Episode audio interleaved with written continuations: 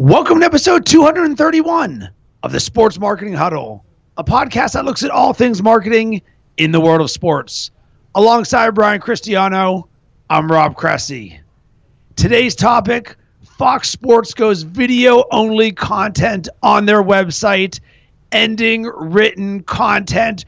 Um, my thoughts about Fox going, Fox Sports going video only on their website is this is what you and I've been talking about forever, Rob. Like, video is the way people consume media today. Like, video is now. Video will be tomorrow. Video will be next year. People, yeah, is reading going to go away? No. But are more people spending more time reading written blog posts or are they spending more time watching videos? It's videos. And it's podcasts, right? People want to be able to be given the information, right? By watching, by listening, not by sitting there and reading. Again, it's not going away entirely, but like you always talk about, dude, where is the attention? Tension is video. Facebook is video. Snapchat is video. Instagram is video. Like, that's it. I mean, Cisco. I, I, think I think I have a stat somewhere that Cisco recently did a study and said that by 2019 or 2020, I think it is, it's like 80 something percent of all of the internet traffic in the world will be video. Like, dude, it's not going away. So I actually give some level of kudos to Fox Sports for going all video. But I also think it's a little bit extreme because what about the people that do want to read? Like, what, what if I just want to read a, a highlight and I don't want to watch a video. I don't think you can have one or the other. I do think you need to be mostly video with some written content when it makes sense, or maybe there's recaps in the video. I'm not sure, but I think it's a. Sm- I think it's not. I don't even know if it's a smart move because we can talk about the whole website thing in a second. I think it's just a sign of the times It really proves, dude, video's it. Like if you're not doing video at scale, you're going to be caught behind. So, Brian, is this about attention or dollars? Because I think this is about dollars. Well, I'm sure there's some of that, but here's the challenge. Dude, is it, is it less expensive to write something or to make a video? way more expensive to do videos that are quality, right? Like you can get shitty stock photos and get some people to pump out like highlight reels from what was already on broadcast. But does anyone going to go to foxsports.com to watch highlight reels of crap that they already saw? Nope. So if you're not making it original content, you're also going to lose, right? So if it's a money thing and you're not going to get anything original from Fox Sports, dude, they're done. Like just write them off now. Like see you later, that company's gone. But if it's original new content, then it can't be a money thing because it's way more expensive to produce original video than it is to write posts. I'm not worried about production costs. I'm worried about pre roll versus banner versus how they're going to be monetizing. Because when I went to foxsports.com today, there's nothing but videos there. And before I went there, I thought to myself, all right, is this going to be a good user experience? And there is one thing that if they do, it will instantly be the worst user experience ever. and you say. know what that is? I know it. A pre-roll video before every single one of those videos on their website. Mm. And I clicked on five straight videos, and guess what? A lot of them, all of them had pre-roll videos. The very first one, 30 seconds. Next one, 20 seconds. And I was like, are you kidding me? You're telling me that we're going to go to foxsports.com and the very first thing that we see are 20 second pre-roll ads no sec no no thank you and then on top of that they're only promoting their own fox sports content so the espn model of we're the worldwide leader in sports, so you're going to see something about Gordon Hayward going to the Celtics in the MLB All Star game. That's gone. On the front page of Fox Sports right now, Colin Cowherd saying Boston gave up too much to get Gordon Hayward. And throwing all this together in one model and I was like barf. I do not like this one bit. Mm. I think that websites are completely devalued. I see zero reason to go to foxsports.com now, especially because if you go to their Facebook page, which I did, their videos do not have pre-roll before them. Well, that's it, right? Like, so, look, yeah, I agree. Like, the pre roll on a video is dumb. It's like the gatekeeper, unless it is something insanely valuable that I'm willing to sit through for. Like, dude, you skip off. I, I will literally see stuff where I'm like semi interested, right? And I'm sure every listener does the same thing where you're like, ah, yeah, okay, what is this little video thing that I saw? Let me check it out. And you click, and pre roll starts, and you're like, it is not I'm not that interested. Click buy, right? And so unless it's something that is really valuable, you're like, well, I did, I need to see this highlight. I need to see this video or the show. Okay, that could still work, but for everything else where people are only kind of interested or poking around, dude, they're not going to watch any of that other stuff, right? So they either need to figure out how to reintegrate video, ads, or advertising, or sponsored by, or whatever into the content itself so it's not taking you out of it, especially right off the bat. Um, it, it, like the look the digital the the digital model is broken unless you're really looking at like good integrated content, social media. Like, and that's the thing too. You said it. Why am I going to go to foxsports.com when I can see it on Facebook or ESPN's, you know, Twitter or whatever? Why am I going to go to your website? Like nobody like website is like the it's like yeah of course you have a website and you need to have stuff there it's more of like the portfolio of, of like what you do it's not like ooh let me go and poke around on this website all day people are doing that on social like that's where the content lives now. That's on social. So Brian, when I look at ESPN and Fox Sports in these major sports media companies, I always think about our conversation with Erika Nardini, uh, CEO of Barstool Sports, and I believe within two years Barstool Sports is going to be the largest sports media company out there. And sure, ESPN and these other companies are going to have the broadcast rights to things.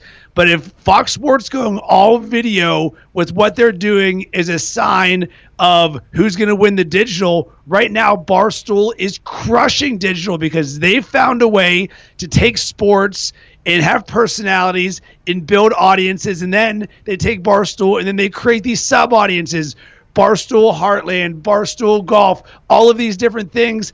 And Barstool gets what all these other sports media companies don't. That Barstool also has written content in video content, and you feel like it's part of them. When I go to foxsports.com, there is zero on that website that relates to me one bit. Yeah, it's like it's generic versus, hey, we really actually understand you as a sports fan or as a consumer, and so we're going to give you your little niche and package that you want, which is what Barstool is doing, versus what the bigger players are doing because it's the game they've always played, which is we just need to do it at mass, at scale, just throw stuff out there. And that's what they're doing, but that game doesn't work and the time is running out for how long that's sustainable.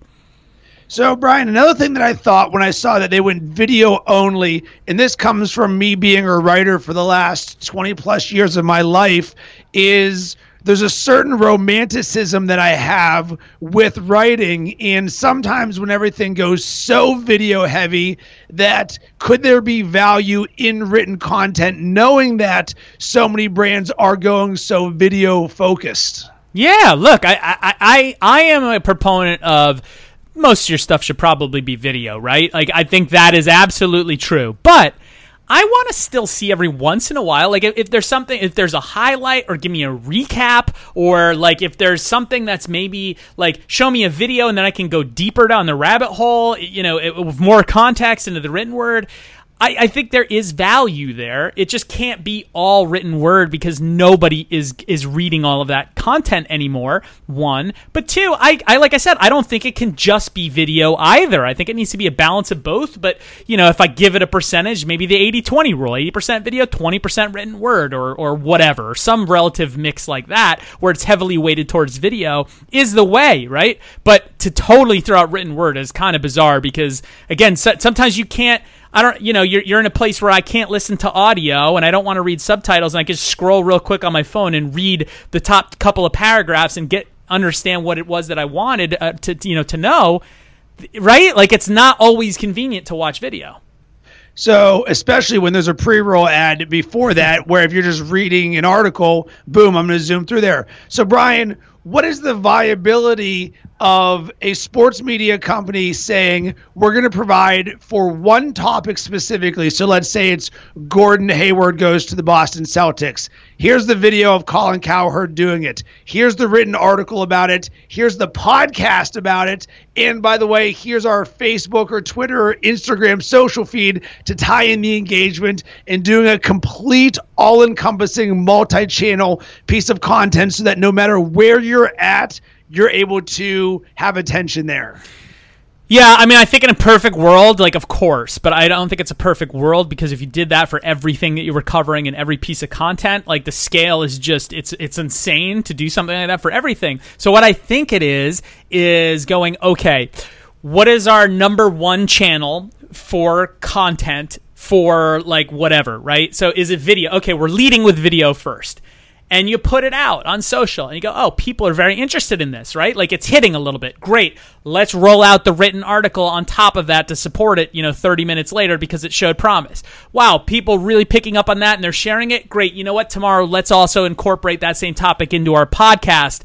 And like that's the way I, I, I believe of like almost real time optimization of content and marketing that's required because otherwise if you just throw everything at the wall yes yeah, some people might consume some of it better you know more than other ways but you're still spending a mass amount of resources to maybe you, know you, you know what I'm saying right like a piece of content might not of hit course. on any of those channels so why not take the main way to disseminate that information throw it out there and in near real time like monitoring like how well it's doing compare comparatively to other stuff that you're doing. And if it starts to really take off then you roll out in very short order. It has to be fast. The rest of that content then it saves you from always having to do it. But simultaneously it allows you, if it is something that people are interested in, to scale it out across every single platform. I think that's the way, and it's a balance, right? But like, I think that's the way that you create success without having to do 55 things for every single piece of content. All right, Brian, time to get to our takeaways, and I've got a good one and a bad one. Good one. I like that Fox went so heavy on video. When you and I were talking at DigiMarCon on our panel, we said, show of hands, how many of you in the room of the 200 people are doing video? There was like four hands that went up. If you're listening to this and you or your brand are not doing video, you need to get on it immediately. On the flip side, my bad takeaway Fox Sports completely ignored user experience. I go to their website, click on a video, and the first thing I see is a pre roll ad. I can guarantee you I will never go back to Fox Sports ever again. What's your takeaway? My takeaway is absolutely lead with video, right? More video, for everything that you're doing. If you are a content or a media organization, yes, you need to start shifting over to the vast majority of your content needs to be video based. If you are a brand, um, or a marketer, you also need to be shifting the vast majority of your communication over to video, right? Like that is how people are consuming. End of story. But like we kind of talked about before, I think the omni channel, as as people like to call it, approach where you're hitting every single possible channel, written word, audio, video, etc. Right. You do the video first, if that makes sense, and then you monitor, and it's got to be fast. You scale it out when you get something that hits. Like if you and I do an audio show uh, or this podcast and it blows up and people are sharing it all over the place, that's our sign to immediately write a post about it, put that on LinkedIn, share it over here, do a cut down version, right? Do a subtitled version for Facebook. Like that's what we would do, and that's what we should do. And I know it's not always possible depending on your scale, but thinking in that manner is how you will succeed as the market changes and it shifts more towards video. But obviously, all the rest of the channels aren't going away either.